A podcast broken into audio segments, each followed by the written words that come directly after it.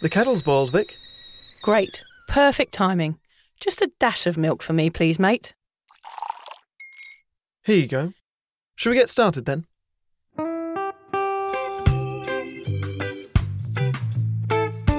Have you ever woken up on a Sunday morning and said, I'm never drinking again, and then found yourself waving $50 at a barman by happy hour?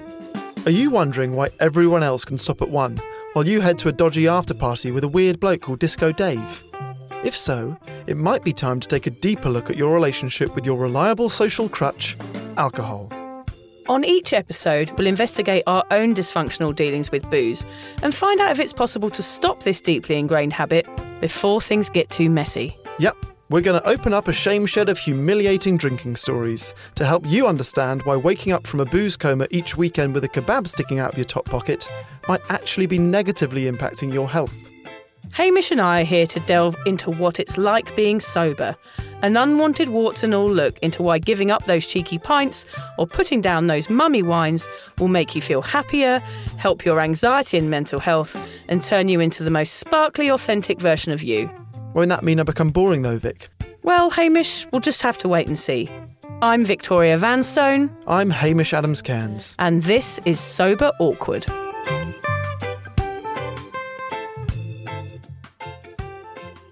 It's ever so thick, this carpet, under my toes, Hamish. You're enjoying it, aren't you? I think I might lie down and wriggle around on it for a bit. Do you mind? It's that kind of carpet, isn't it? Yeah. Naked wriggles. It'd be a delicious wriggly naked carpet. Yeah. Like, you know when you buy a new towel and you really enjoy the softness of the new towel? Or a new pair of slippers before they've like broken in. Oh, yeah, I don't have slippers, Hamish. No, it's more an English thing, isn't it? I don't think I've worn slippers. Do you wear slippers, do you? Only the ones I've stolen from hotels, which are more like they haven't got the backs, so it's almost like a flip-flop.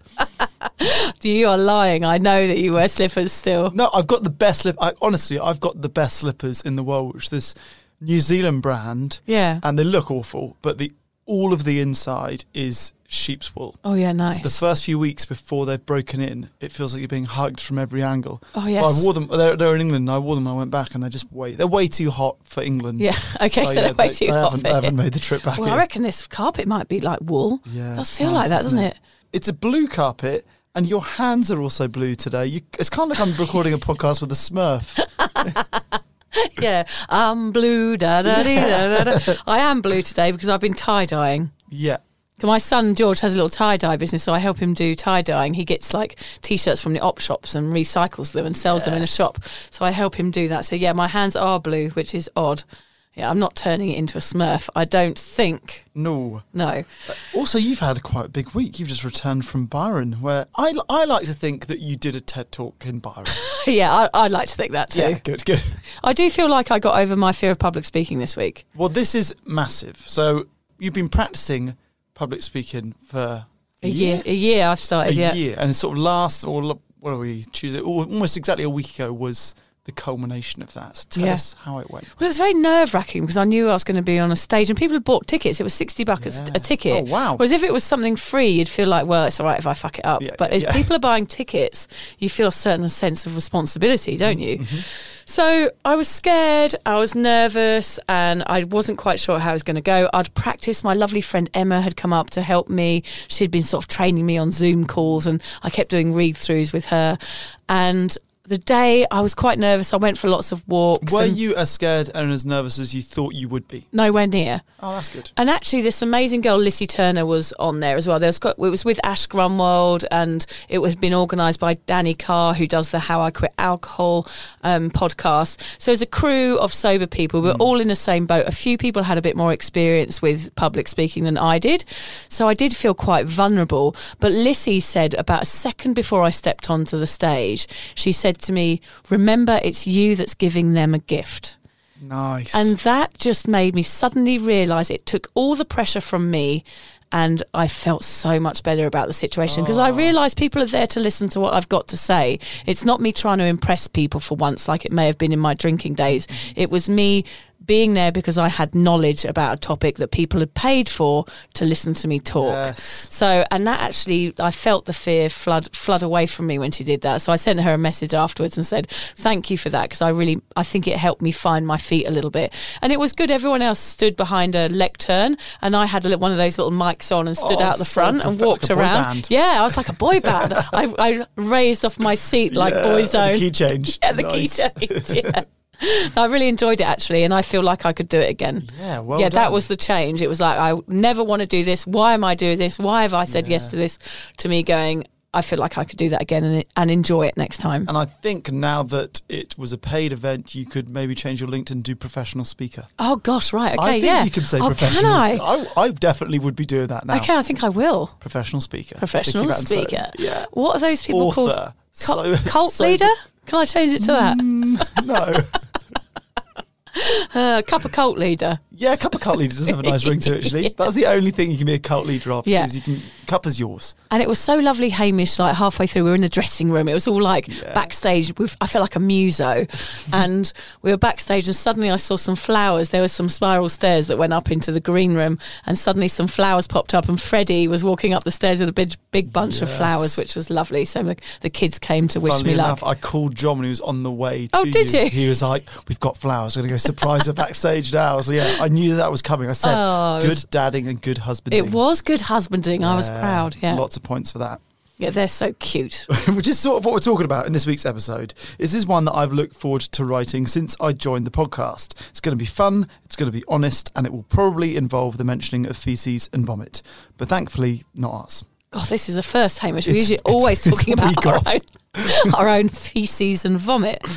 Yes, it's a rare week off for our listeners hearing about our excrement and spew.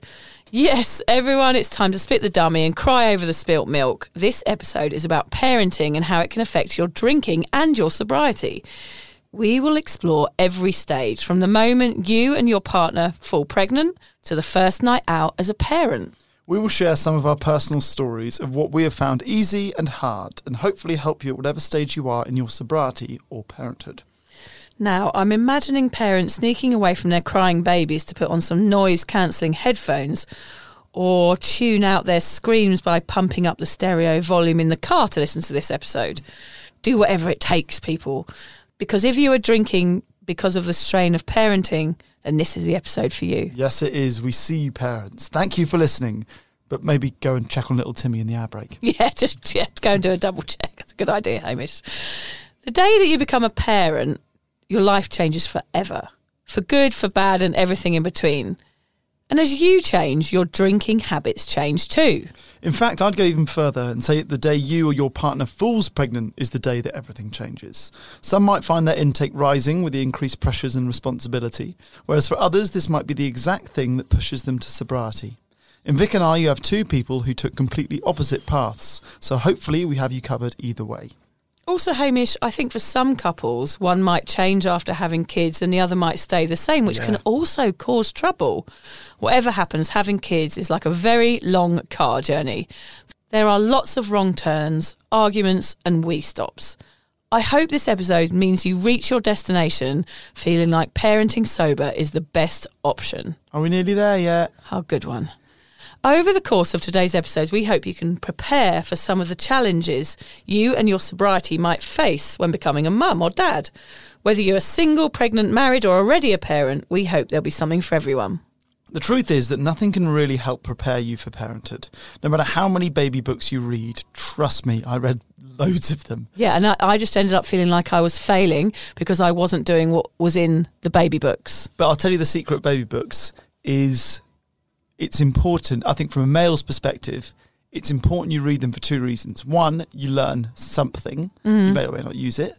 Two, your wife or your partner sees you reading them. Okay. You're not doing anything during pregnancy. Yeah. They are doing everything. So them seeing you at least supporting by reading the frickin' book is massively important. Okay, so you can just pretend to read them. Even if your phone is inside the book and you're watching football, just let them see you read the book. It's a good tip. Okay, that is a good tip, actually. Yeah, I think I would feel better being married to someone that at least tried to read something. Yeah. Yeah. You might be able to learn from some of the mistakes Vic and I have made in parenthood. Avoiding these should not only help you be a better parent, but a healthier, more vibrant version of your true self. Yeah. One of the reasons I asked you, Hamish, to co-present this podcast was because I wanted to hear a young, do you like the way I've called you young? Yeah, thank you for calling me young.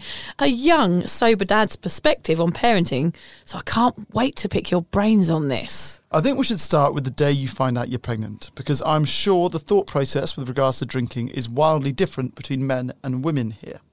I found out, Hamish, that I was pregnant when I was severely hungover. Really? I'm going to be honest, the first time. Yeah, so I was engaged, I'd been out to a party and I'd got really drunk, and last thing I remember was walking back from the bar with a tray of shots going, yeah, come on, I got shots. And I hear this story a lot. A lot of women find out they're pregnant when they're hungover. It's just a thing, or they got pregnant and while they were drinking. It is very common. Because usually you're out, so like before you have kids, you're going to be out more, so generally you're going to be hungover and drinking a lot more. So did you wake up with a particularly bad hangover that may not have been morning sickness as well? Well, I found out, it's a funny story, I woke up wedged between a bed and a cupboard. Yeah. And I was calling out, going, help me, because I couldn't move. I was kind of like on my side, like a doorstop, sort of like in between. And I had my friend... Hang on, I'd like fallen, a doorstop? Well, I'd fallen out of bed at my mate's house where I was sleeping, and I'd fallen in between, and I was like, literally, I couldn't move. I was like a fish sort of wiggling around.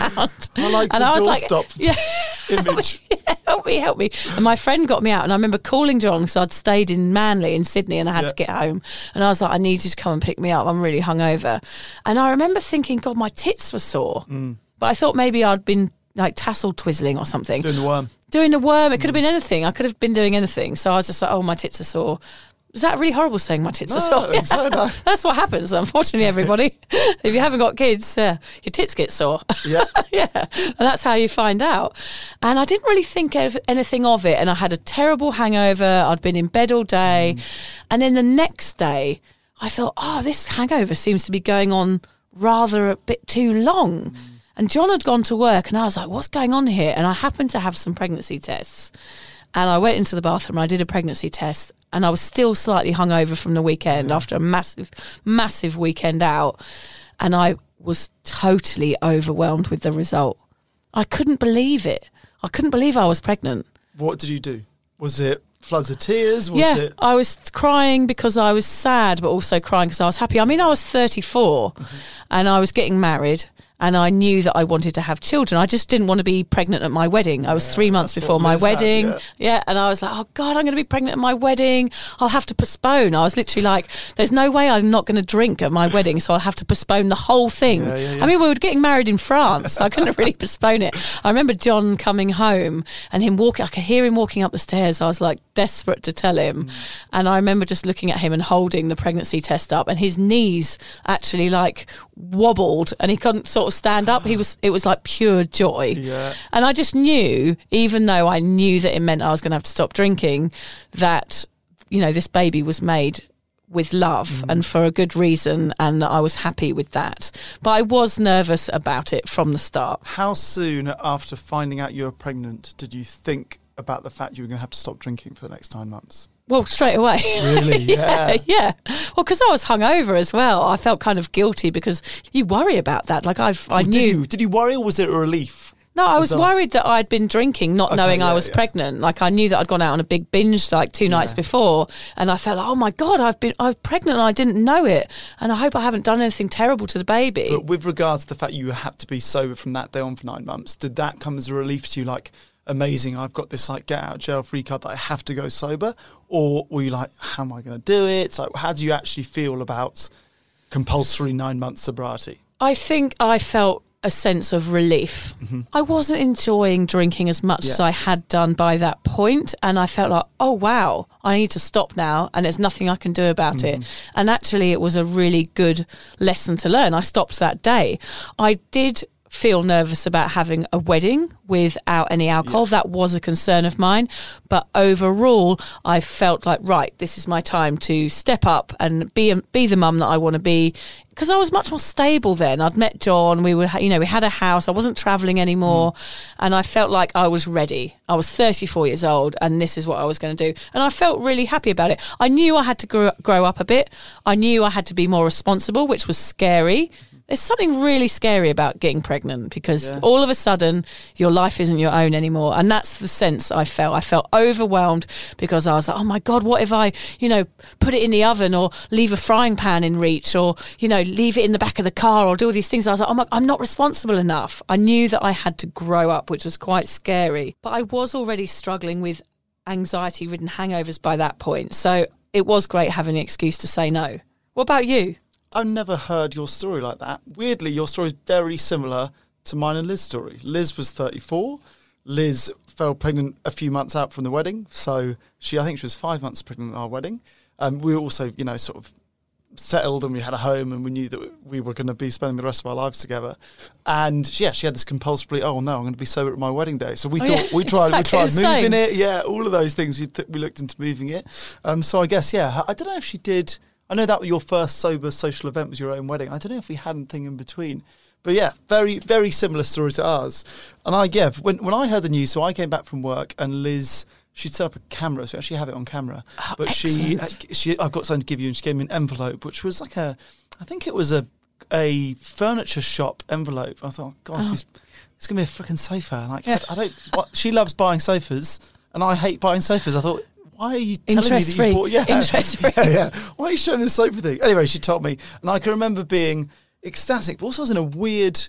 the way I reacted in hindsight was not normal. Right. So I'd been trying to call my brother for ages. Did you take your trousers off and run around the room? Yeah. Oh, actually, weirdly, in the video, the minute I came in, I took my top off. So I'm topless when she tells me the news for no real reason. And I remember I'd been trying to call my brother the whole drive home. She told me the news, and then I was like, cool, I was going to call my brother. I did. I obviously didn't tell him. Because early on. When I had with the phone call, which she was then like, why are we not celebrating together? You're on your phone to your brother for ages. So that was a bit weird. Overwhelm, I think. Yeah, it just was unnatural. And I think it is important to say, although I didn't feel it on the day, I felt it during the pregnancy, that as ecstatic as you are with the news, there's also a part of you that grieves. For me, that's what I felt. You're like, amazing, I'm going to be a dad and we're going to have a child. But also, a part of you is sad that your old life is over. From the day you have a child, you are a dad for the rest of your life. And you can't, I kept on thinking about all the things that I probably wouldn't be able to do anymore. Most of it, which are just sort of carefree, getting hammered at a music festival type stuff. Yeah. But I think people don't talk about that. I think it is important to talk about there is a bit of sadness, even in the supposedly on paper happiest moment of your life. I think that sadness, Hamish, is why... I think you've hit the nail on the head, which is why mummy wine culture exists. I think that is the basis of it, is that grief, is because people want to find a piece of their old self again and want to imagine what they were like and rediscover who they once were. And that is where you start going out drinking because you're going to go and do the same things that you used to do. And that's how we do it. It's the only way we know how to find ourselves again as parents, is to go out and get pissed and, dance around on a dance floor. So it's really interesting you say that grief causes us to act out as parents sometimes. But with regards to drinking... very interesting the way it happens. So I always used to say, if I ever have a wife and she falls pregnant, I'll give up for 9 months as a sign of solidarity. I always said that. That is not what I did. Weirdly, when Liz eventually fell pregnant, she said to me, hey, don't feel like you need to. Like, one of us should be. I'm going to be the designated driver. Like, go for it if you want to go for it. And I didn't give it a second thought. I just went, okay, I will drink. And which sort of surprised me. But I think... for dads or for the partner of someone who's pregnant, it can go two ways. Either you're going to turn to drink during the pregnancy because there is this increased pressure in your life. You're going to become a dad. For me, I was going to become the sort of breadwinner of the family. We need more money. We need more space. I need to be good at dadding. The 9 months is begun and you've got planning and shit on your plate. So... I can see why anyone would turn to drink. Let's go for it. Within that as well, there's this idea that in 9 months' time, shit gets real. for the husband or the partner. Whereas for the woman who's fallen pregnant, shit's gotten real the day you found out you're pregnant. Yep. So you're like, I've got 9 more months before I have responsibilities. Like, let's just get hammered every day. And so I can see why people would do that. I didn't do that because I think I was almost more frightened and more aware of my responsibilities and more aware that I need to save money and I need to do all these responsible things as well as being a good supportive partner. So I didn't go for it, but I can totally understand why anyone would drink more during their partner's pregnancy. Just quickly, was Liz offered wine when she was pregnant? Because I know on my wedding day I was pregnant and I got a lot of go on, have one won't hurt. Right. She gave herself 1 glass of champagne on her wedding day. Yep. And then bizarrely, I've not actually told this on the podcast, Liz went 10 days over her due date. Yes. And we tried all of the things to try and get her naturally induced. A curry. And we did curry, we did beach walks, we did the massages, everything that you've ever read about, we did it. And in the end, 10 days after the due date, a friend of mine said, I had 3 kids. On the last one, we tried this drink. Oh, and it worked. And this drink, ladies and gentlemen, has got a lot of champagne in it, about half a bottle of champagne. Yeah. It's got castor oil, it's got almond butter, and it's got peach nectar. We don't recommend this, by the way. No. It turns out none of the midwives that we then met recommend it either. But it's got alcohol in it. And Liz drank it, and we were literally holding our son like 4 or 5 hours later. God. It's not the champagne that does that, it's the castor oil. Yeah. But, so weirdly, she had 1 glass of champagne on our wedding day and then nothing until this weird concoction, right, witch's brew. Yeah. Gosh, yeah. She didn't, no one really peer pressured into it, actually. But our wedding, there were 6 people at our wedding, including us. Of course, us, yes. So yeah. It wasn't a big party. I think I was kind of pushing people away in the end because I got fed up with people asking me. I was like, no, I'm not drinking, I'm pregnant. But, it's a different generation. The people that were there, my aunties and uncles, were there just like, oh, don't worry about it, you'll be fine. One's not going to hurt. I remember getting a bit annoyed by the end of the day. Well, I remember actually holding a flute of champagne just to, appease people, which was stupid. I was just pretending that I was drinking it but I was pregnant. Yeah. Well, I mean, what do you want to do? One of the last things I will mention about what might drive the partners of the pregnant people into drinking is that obviously in pregnancy everything changes, and you do have these arguments that you might not have before, which can put pressure on the relationship. What are you trying to say, Hamish? I am not saying that women become psychopaths. That's not what I'm saying. What I'm saying is, no, Liz and I, to be fair, I got very lucky. Liz was almost exactly normal for the whole time. But there was one argument, which is such a gem, which I will repeat, which was she rung me up, livid. Right. The most angry I've ever heard her. She's heavily pregnant at this point, and we've got 2 cars in our life, okay? She has our car, and then I have a car that I use for work, which is owned by the company that I work for. Yeah. Our car, which I do not drive because I drive the work car, was out of petrol. And she needed to get somewhere by a certain time, and she was going to be late. She had to stop for petrol. I was like, Liz, I don't understand how this is my fault. Yeah. I didn't drive that car. So she was angry with you? Livid. Right. Livid. So I think I had it lucky, but I know that lots of relationships have more arguments during the pregnancy, and that can drive people to drinking. I don't think John had it easy. Okay. Yeah, I think I was quite grumpy a lot of the time because I had every single ailment you could ever imagine. Yeah. My hands were scrunched up. I had sore feet. I had diabetes. I was like a horrible bloated mess and quite angry. I think that's fair. I think any anger that any pregnant woman feels towards their partner during the pregnancy is kind of justified. Yeah. Everything is changed. Like your whole body is changing. I've got a bloody human. Nothing changes for us. No. We've got a human. It feels mental even when you think about it now. I'm growing a human inside my tummy. Liz did have that. She did hold that over me. It was, hi, Haim, what did you do today? I grew eyebrows. I'm working on a brain. What did you do? Oh, you had a difficult day at work. It's funny when you don't know whether you're having a boy or girl, because then you're like, oh, I'm growing a penis. Yeah. I'm growing a penis inside me. That's weird. Okay. We're talking about baby penises. Have I thought about that too much? I just thought we should highlight the dangers of drinking alcohol before, during and after the birth here very quickly so the listeners can comprehend the risks. Okay, yeah. So we're going to talk about when you're planning a pregnancy, when you are pregnant and when you're breastfeeding.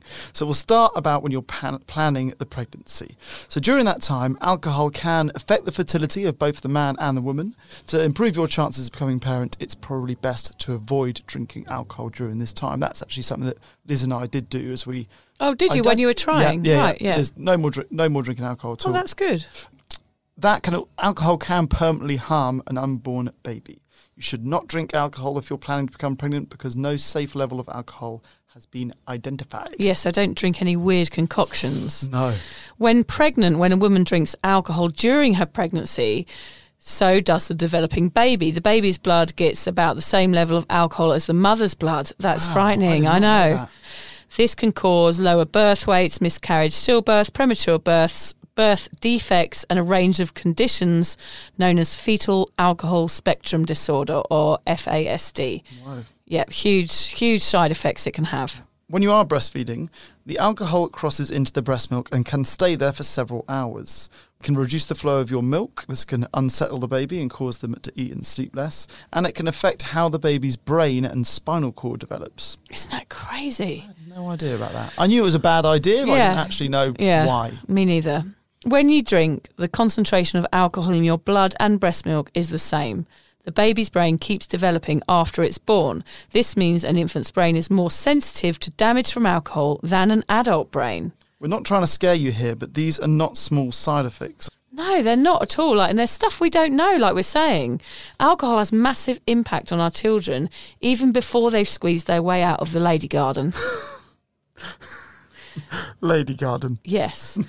But as the big day approaches, whatever feelings and emotions you might have had... nerves or excitement or fear are most likely increasing with each passing day until finally the day comes when you become a parent. So let's focus on that exact day just for a moment. It's quite an unusual one, really, in that your friends and family are celebrating your news wherever they might be. They might be raising a glass or popping a bottle in your name. But for you, drinking alcohol might be the last thing on your mind. Vic, you got 3 kids. How did you feel after each of their births? I mean, I did feel pure unadulterated love, Hamish, of course, but I'm not sure whether that was the fact that I'd had 3 C-sections and a lot of opioids. Could have been. Yeah, it's a mixture of love and drugs, I think. Funnily enough, I think a lot of people talk about feeling that. Liz and I didn't feel that on the day. A lot of people don't, yeah. To feel like we saw it, we had it for the first time, and then, you know, we've never felt love like that before. And for us, that came over time. It does take time. I think you feel it. The hospital is a very, very strange experience. Mm. You're in a completely different world in there. So it's hard to comprehend the reality of what's really happening and bringing this new life into the world and feeling. And because I was on drugs. I'd had like fentanyl and all these really strong drugs they give you when you have a C-section. Yeah. So I think I felt those things. But afterwards, I remember there being a bit of a come down. And I do have a theory about those come downs. You know, they talk about the baby blues on day 5 and things like that.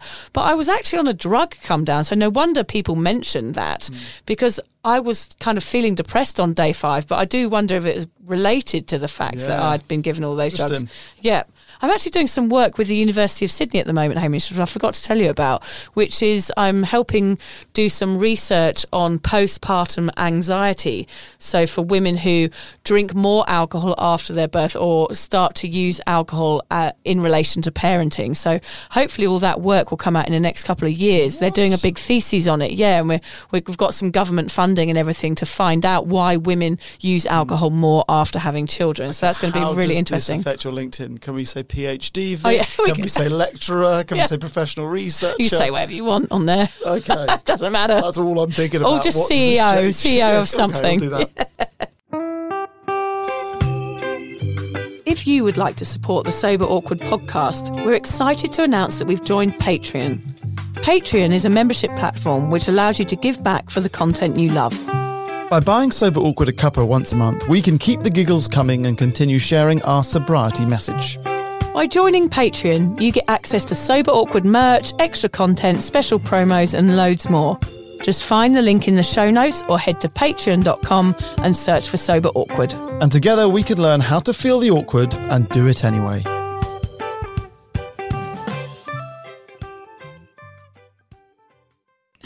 I mean, I did feel like a superhero after giving birth. As a woman, I'd never really achieved anything in my life. You know, I'd been a party person. I hadn't really done anything interesting. I'd travelled the world. Yeah, I'd done that sort of thing, but I'd never achieved anything huge. And I felt like an earth mother, like a creator of life, a sort of warrior. Yeah. And I went into that mode. I remember when actually trying to push the baby out, it ended up being a 50-hour labour. First one. 5-0 with George. Wow. He had a massive head. He was stuck in my, whatever it is. Lady garden. Lady garden. Yeah. He was stuck in the upper lady garden.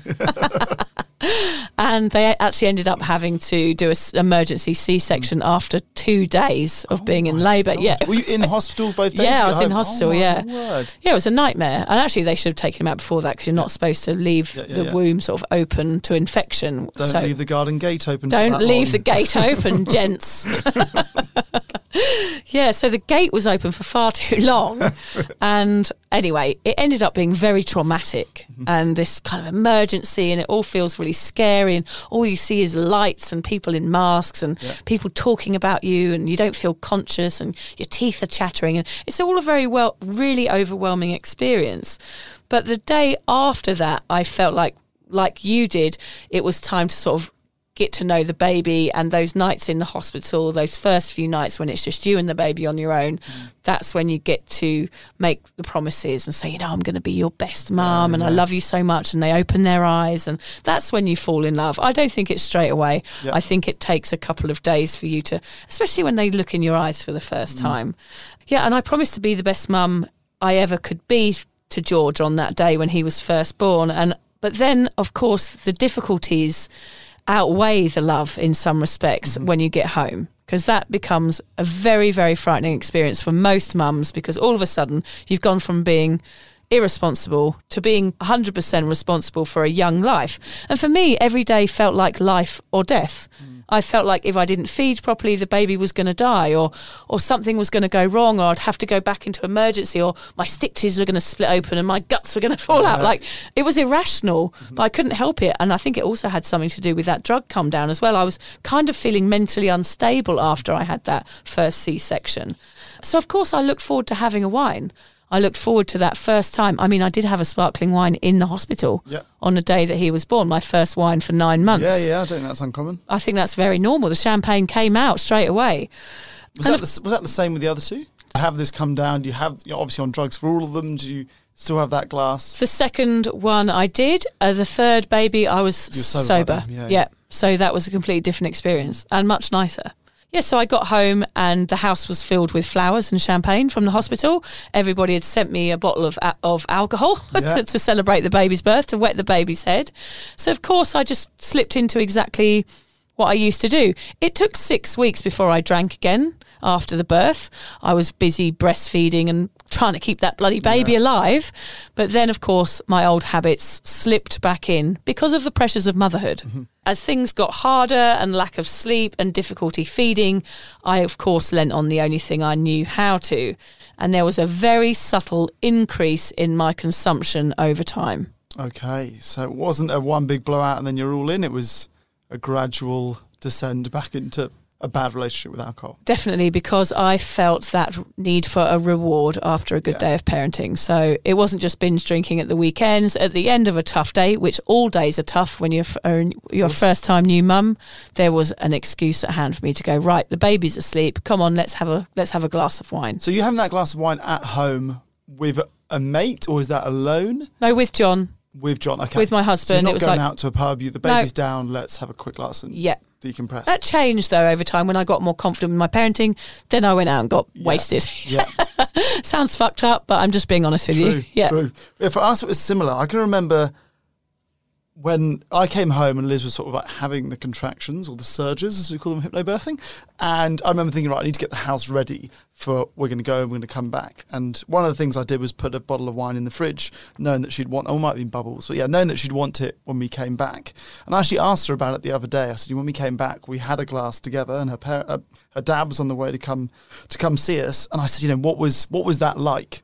And she said that she'd thought of it a lot during her pregnancy, but it was more as a signpost that pregnancy was over so that she could have alcohol again, rather than it being like a craving or like a huge release, like a joyous moment when I had that first sip, which was interesting because actually the reality is that, yes, you can drink once you've had the baby, but if you're breastfeeding, you can't really. No. So it doesn't end there. Like, no. People go, I've got to be sober for 9 months. You don't. If you're breastfeeding, which you may or may not be, whatever, so you're cool, then it's 9 months plus almost all the time you're breastfeeding, unless you're producing so much you can pump and dump and you can have some bottles of formula. But basically, it doesn't end when the baby's born. Plus, drinking with the baby's really not fun. No, it's bad news. You're not getting much sleep anyway. No. And I think also for mums as well, I don't know whether you feel this about guys as well, I think a lot of it is as soon as you have that baby and you're at home and you're holding it, everything changes. But also, I think you're aware of what other people think of you as a mum. So I became very self-conscious that I was doing the right thing all the time. And I wanted people to see that I was a good mum. It was like my aim in life was like, look, I was a party girl, but now I'm a mum and look how good I am. Yep. And it just reminded me of a story was that I did this once. I did a joke on my parents. They kept calling in the night because it was they were in England at the time, and they'd like check in on us via a video camera that we'd set up in the nursery, so they could log on and see the baby asleep while they were awake in England. I don't know if that's adorable or creepy. No, it was cute because they could go in and see, and it was lovely. They checked in, but obviously I sleep naked, so when I go and tend to Sunny in the middle of the night. This is where that's going. Oh, no. So my mum would phone up and say, oh, I just saw your husband's knob again last night. No. I'll be like, oh, what do you mean? We didn't know at first. Of course. John was going in there to go and give the baby a cuddle. It's turning into a penis episode, isn't it? Another one. Yeah, and of course they could see his willy poking through the cot like every time he picked the baby up. And then after that, we changed the direction of the camera a little bit. But then after that, as a joke to my parents, because I realised that they could log in and see what we were doing, I said, oh, yes, the baby's sleeping through now. They were like, oh, how are you doing that? The baby's only 6 weeks old. That's incredible. I said, oh, log on tonight and see what's happening. And I added a hamster feeder to the side of the cot, like a little hamster drink thing. And I put milk in it. And I told them that the baby was feeding itself through the night. They were like, what's going on there? I don't think that's allowed, Victoria. I was like, oh, it's only a joke. Don't worry. We're not really feeding it. That would be good. We should teach babies how to use those. That it would be much easier, wouldn't it? There's got to be something in Japan like that, I'm sure. Some weird gadget. Anyway, once the excitement of that day slowly fades, the real work starts. This wonderful, terrible privilege of a job that we call parenting. And the chances are that it will considerably affect your alcohol consumption, for better or for worse. Okay, so obviously by your third child, you were sober, but how did it affect your drinking for those first two, Vic? In the early days, drinking was impossible, as I said. Yeah. There's that time where your life is upside down for 6 weeks. You don't know whether it's night or day. So that was pretty good. Then difficulties happened. George started coughing up blood, which was actually from my nipples because they were bleeding so much. Things started going wrong. And with Nell, she was so tiny, we had to feed her with a syringe. She was like 2.7 kilos and she just couldn't get any milk. Mm. And between that, the cracked nipples and the piles, and I didn't really fit in any time for wine. It was more like trying to heal my body in some way and survive. Although those wind-down wines did come into play a little bit. And as things got easier, I met a new mother's group. So at first you go for little meetups at the park and you have all your little paleo snacks and plastic containers and squeezies, and everyone's all friendly and kind to each other. And then someone mentions a night out and we're like, right, let's go and rip off our shirts to Blondie Heart of Glass on some dance floor somewhere. Everyone's desperate for a night out. So I think it was probably like 10 weeks in or 12 weeks in that somebody in the mother's group said, right, let's have a night out. And I remember just going, yes, a piece of the old me back. I'm going to show these girls who I really am, not this boring mum, you know. So that was a danger sign right there that I didn't really kind of connect with. I didn't think, oh, this is bad that I want to do that. I just thought, I deserve this. All this work that I'm doing for someone else, now it's my turn. Yeah, interesting. Yeah. So that's what I did. I got bored and isolated during the week and I wanted to find a bit of the old me. that first night I went out it started off as a civilised cheese and wine evening, and it ended up with me puking Canon Bear into a toilet and swinging my feeding bra above my head on a table. Wow. Yeah. Where were you? In Sydney? I was in Sydney. I was in Manly, and I was at the Freshie pub. I remember it clearly. The second time I went out on a mother's group night, I puked in my handbag. So I really went for it. This is the problem with mummy wine culture, is the space in between it. Mm. So with each week that passed, my need to get drunk increased. Yeah. So the longer I left it, the more messy the night was, the more I deserved it and the more I craved it. So you're drinking less frequently but much harder when you do. Definitely. Yeah. And then I'd wake up the next day, of course, feeling terrible, you know, usually with mastitis because I hadn't pumped and dumped, because I'd stayed out too long and all the complications that come with that. And I remember standing in the shower with cabbage leaves on the boob with a hangover, crying as my baby cried in the room next to me. It was horrible. And I wasn't able to care for my child. And that's when the guilt, shame and anxiety started to flood into my life.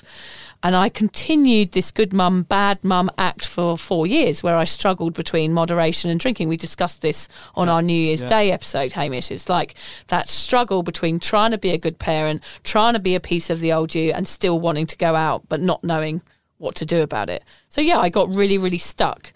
And then I had to seek the answers. Basically, my kids having those births and having those periods of sobriety, even my wedding. At my wedding, I knew that I could be sober at a social event. So all of these things that happened added up to me becoming sober now. It was my kids and the guilt and shame of not being able to look after them when I was hungover that made me look inwards. And by the time you fell pregnant for the second time with Nell, was it again that sense of relief, like, oh, cool, I don't have to drink anymore, I'm going to be sober for another 9 months?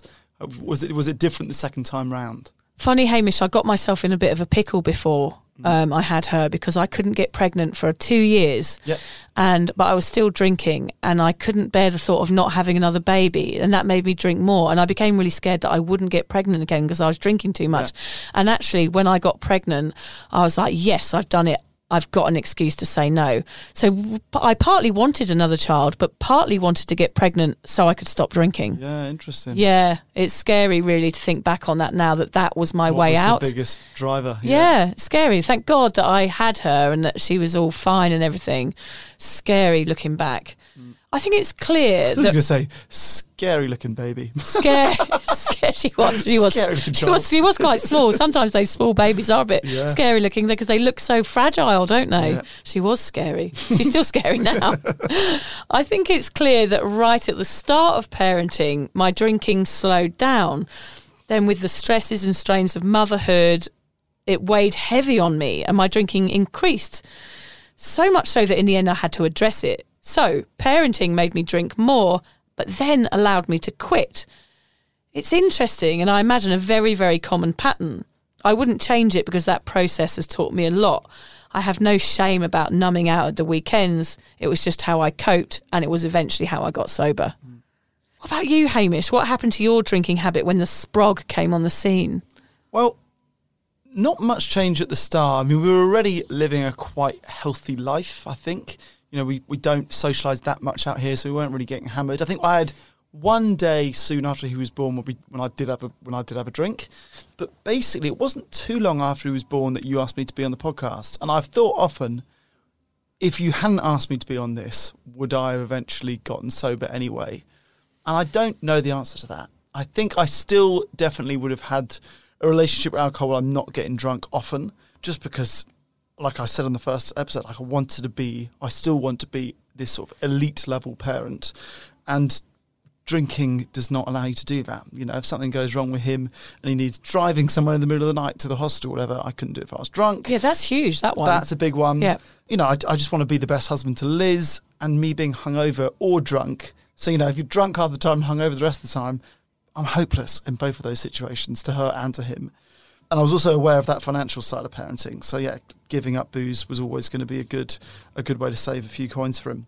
Because nappies are freaking expensive. They're so expensive. Nobody warns you about that. I know, but then I've got a mate who tried using the recyclable ones, reusable ones. They lasted a day. Really? Because they were in England and they'd put them out to dry in the garden because they didn't have a dryer and it would just rain all the time. So they just had hundreds of wet nappies like lining their washing line. She was like, fuck this, I'm not doing this anymore. And she gave up within 24 hours. But do that if you've got the patience. Yeah, because nappies are a nightmare. They don't biodegrade. It takes like 7 years. Really? Yeah, and then you put them in a bag, and the bag also takes 7 years. So it's like 14 years for a nappy to biodegrade. God knows where they're all going. It frightens me sometimes. Yeah. I remember when we were pregnant being like, I'm definitely not going to do those nappies. We are going to be green and we're going to recycle. Yeah. And then, that didn't last long. It's just because you don't have time. Like, there's so much more going on. It's like that's the last thing you can even concern yourself with. Yeah. Nappies in a sink. Yes, yeah. But I'm really grateful that I've never had to wake up in the middle of the night to deal with Sunny whilst drunk or deal with him whilst nursing a hangover. That has been the greatest thing that sobriety has given me, has been that. I do have a good story about the weddings that we went back for in England a few weeks ago. So Liz was drinking at the weddings and I obviously wasn't. So I was the designated driver, which was fine. And Sunny had not been sleeping at all throughout that whole time. And after the first wedding, we came home. We got home at 2 a.m, and we woke up, I think at 6 we woke up. And Liz turned to me and she goes, oh my God, he slept through the night. I said, no, he didn't. You did.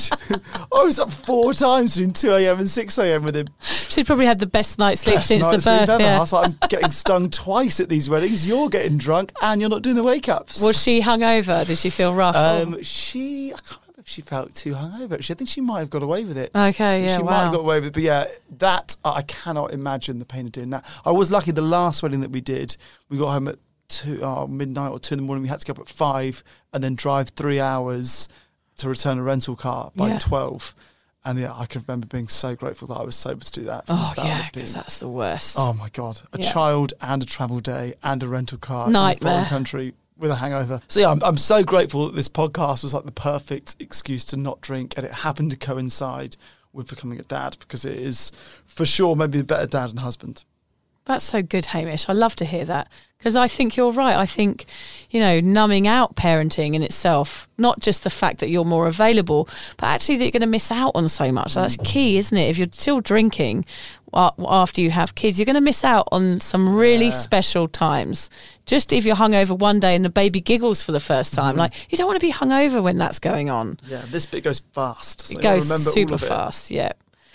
So we know that our drinking might be affected with the news of an impending baby entering our lives, but what can we do to help combat it? What advice can we offer to ensure you get sober or maintain your sobriety through the parenthood journey?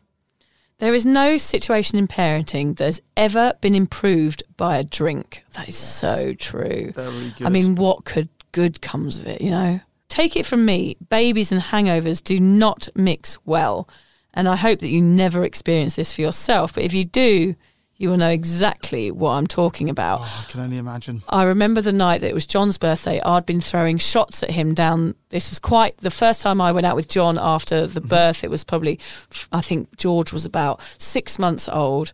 And we were throwing shots down the bar, like in a saloon, like cowboys. Yeah. And I remember waking up the next day, and that was the only time we ever both got drunk and were in charge of the child. Mm-hmm. And I felt so guilty. It was that feeling of, what if something had happened the next day? What if the baby had got sick in the night and we couldn't have taken him to the hospital? I'm sure people do that all the time, It's not good, people. I feel terrible guilt about that now, and I feel ashamed saying it on the podcast that we did that one time, because that is not good parenting. Just imagine being hungover and someone is throwing up on you, someone is pooing on you, and someone is screaming at you. That is the reality of being a hungover parent. It's awful. It's so bad. It's so bad. If the idea of becoming totally sober the day you become a parent seems too big or too frightening, at least consider drinking less or becoming sober curious. Every stage of parenting presents its challenges, but the first few years in particular, I assume, are a lot easier without booze. I would say it's all easier with that. I'm going to add to that. Yeah, like, I think it only gets harder, actually, especially if you have 3 kids like I do. I'm sure you're going to have another kid, Hamish. I think once it starts to double up, you've got more and more pressure on you. There's more and more chores to do, more and more love to give. Yeah. It gets harder, actually. And I'm not looking forward to those teen years. Yeah. Yes. Some people use fear to inspire change. If you are one of these, then take a moment to consider the dangers that being a drunk parent involves. Not just things like forgetting to feed them or dropping a baby, but not hearing them when they're crying or being able to drive them to hospital if they get injured.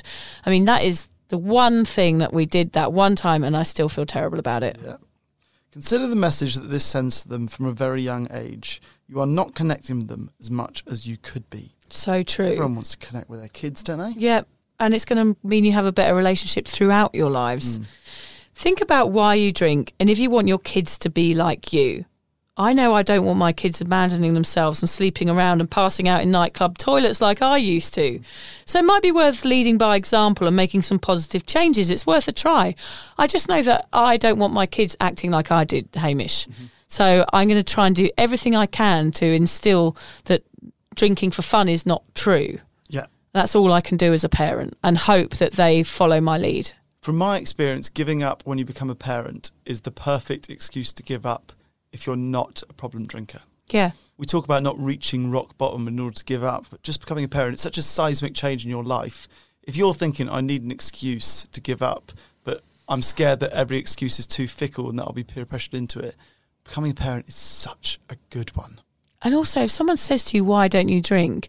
And you answer, because I want to be a better parent or because I want to be there and present for my kid. What sort of wanker would deny that? Yeah, would argue that. You can't argue that, can you? Yeah. I want to be present and I want to be available. Yeah, you can't argue with that. It's a trump card. It is a trump card. Decide to be the cycle breaker and change the habits of your past from your family. Yeah, so true. We talk about that a lot, the cycle breakers. We love it. Consider if being the party house is a healthy environment for children. Rethink them getting your beers for you or opening cans of lager. We're not talking about the babies here because they probably can't open cans of lager quite yet. Give them an opportunity to be non-drinkers instead of influencing them that drinking is the only way to have fun. Change the patterns, people. Absolutely. And remember, your kids are watching you and learning from you, soaking up all your behaviour. You are their teacher, so lead by example and change the habits from your own past. I bet that's something you notice a lot as you get older, or as your kids get older, that they're watching and listening to you maybe more than you think. I bet they start repeating or saying things that you didn't think they noticed. Funnily enough, I've been practising my speech around the house that I did in Byron, and George came into the lounge the other day and went, the first line is, oh, I'm so hungover, where am I? And George came into the lounge and just went, oh, I'm so hungover, where am I? I was like, no, George, don't say that. You've got no idea what you're doing, George. I said, that's inappropriate. It's inappropriate. You can't listen to what mummy does. Do not say that at school tomorrow. Yeah, but that's a problem with what I'm doing, like with this job and for you as well. It's like we're talking about alcohol all the time, and part of me thinks that I'm handing on an obsession about alcohol, which we are going to talk about in another episode, but I don't want to hand over this obsession. I just want them to grow up and be themselves and not have to think about alcohol at all. The only reason I talk about it is because I feel like, because of what we've talked about today, I can help someone. But with them, wouldn't it be lovely if they just never had to think about it, our kids? Well, I said George has got a little card in his room about not drinking alcohol. I saw that movie. Oh, yeah, what's that then? Yeah, I can't remember. He's got something on his wall or pinned to a board about not drinking alcohol. Oh, yeah, bless him. I'm drumming it in from a young age. Don't you ever drink. You tore down his Justin Bieber poster and stuck up a no to alcohol one. I did, a big cross on the do not drink. Personally, I never really had a choice whether I was going to drink or not growing up. It was just something that was kind of inflicted on me. So I want my children to know that not drinking is possible and that everybody has a choice about it. Being present and being available is the key to having happy kids. Don't numb out these special times. Breathe them in. Absorb the joy. They will be over in a flash and we'll have moody teenagers stealing money out of your wallet in no time. I think it's important to say here, Hamish, like we've talked about the birth and having babies and kids as they grow up, but this can change you significantly. And it's important not to confuse that change with needing a drink. Right. Because when you become a parent, you become more stressed. So that becomes an excuse to drink. But actually, it's okay to be more stressed and feel stressed and let it pass and have a cup of tea. You don't have to lean on that one thing. You can actually change in other ways. You become a parent, but you can also become a not drinker. So this is a perfect opportunity to start this moment of this new life. It's like turning over a new leaf. It's like a total different chapter of your life, isn't it? So why not make every change possible to make that the best experience for everybody involved, exactly like what you've done. Yes, I think you're a great inspiration for doing that, Hamish, and not getting to the point where you're drinking every day or even just to the point where you're having to still go out and binge drink with your mates, because you're not doing that anymore. And loads of dads do that at the weekend or after the surf or after work, and you're not doing that. And I think there's something to be said for being brave enough to say no in this situation, because it is stressful having a kid. Parenting does change everything, but you can get through it and not drink, exactly like what you're doing. Yeah, thank you. As much as Hamish and I joke about some of the challenges of parenting, the truth is that you end up loving these little brats more than anything else. They are little balls of joy that can be infectious. With this in mind, I recently came across a Brené Brown quote in which she's discussing booze being essentially an anaesthetic. She says, "Numbing vulnerability also dulls our experience of love, joy, belonging, creativity and empathy. We can't selectively numb emotion.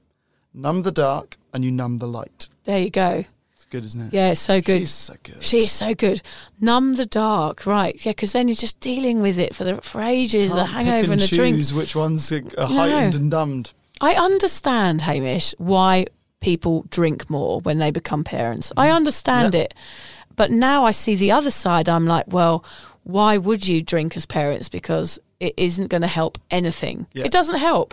It just makes you feel more grumpy, more sad, more depressed, more anxious. So you've got to get it into your brain that it's not a necessity. It's an excuse to numb out the stress. Particularly in those early years. The early years, the thing you're going to miss the most is sleep. Yeah. One of the things that booze affects the most is sleep. Exactly. Enjoy every minute of sober sleep you can. Yes, because sober sleep's great. So every time you use alcohol to deal with the stresses of a difficult day parenting, remember, you're also numbing out all the good bits. I think, Haim, we need to do an episode about how we're going to talk to our children about alcohol when they're older. Yes. We've done the babies. I know this is a topic that comes up a lot on our cuppa community. Do you tell them about the time you ran down the high street naked while high on mushrooms, or keep it a secret? I've not even told you about that. Yeah. How do you know about that? Your wife told me. Damn wife. Yeah, so hopefully we're going to get recording and do an episode about naughty teenagers and how much we tell them, Hamish. How do we tell them? Oh, God, I have no idea. Where's Alan, anyway? He's got teenagers, probably ringing their necks. Yeah, he's probably bailing them out of jail. Yeah. Thanks for listening, everyone. If you're questioning your relationship with booze, you're struggling to moderate, or your hangovers are causing anxiety, it might be time to reach out for some support. Yeah, just talk to a mate about how you're feeling, contact a local doctor, find an AA or sobriety group. Vic's got one. Yeah, just head to www.cuppa.community. Remember, if you're questioning yourself, it might be time to seek support. Even though this journey can be awkward, it is definitely worth it. And if you've enjoyed the Sober Awkward podcast, don't forget to review it, rate it, and share it with your mates. Do they have to share it with their mates? Yeah, of course they do. I'm not doing this for nothing, Hamish. Bloody hell. How do they share it?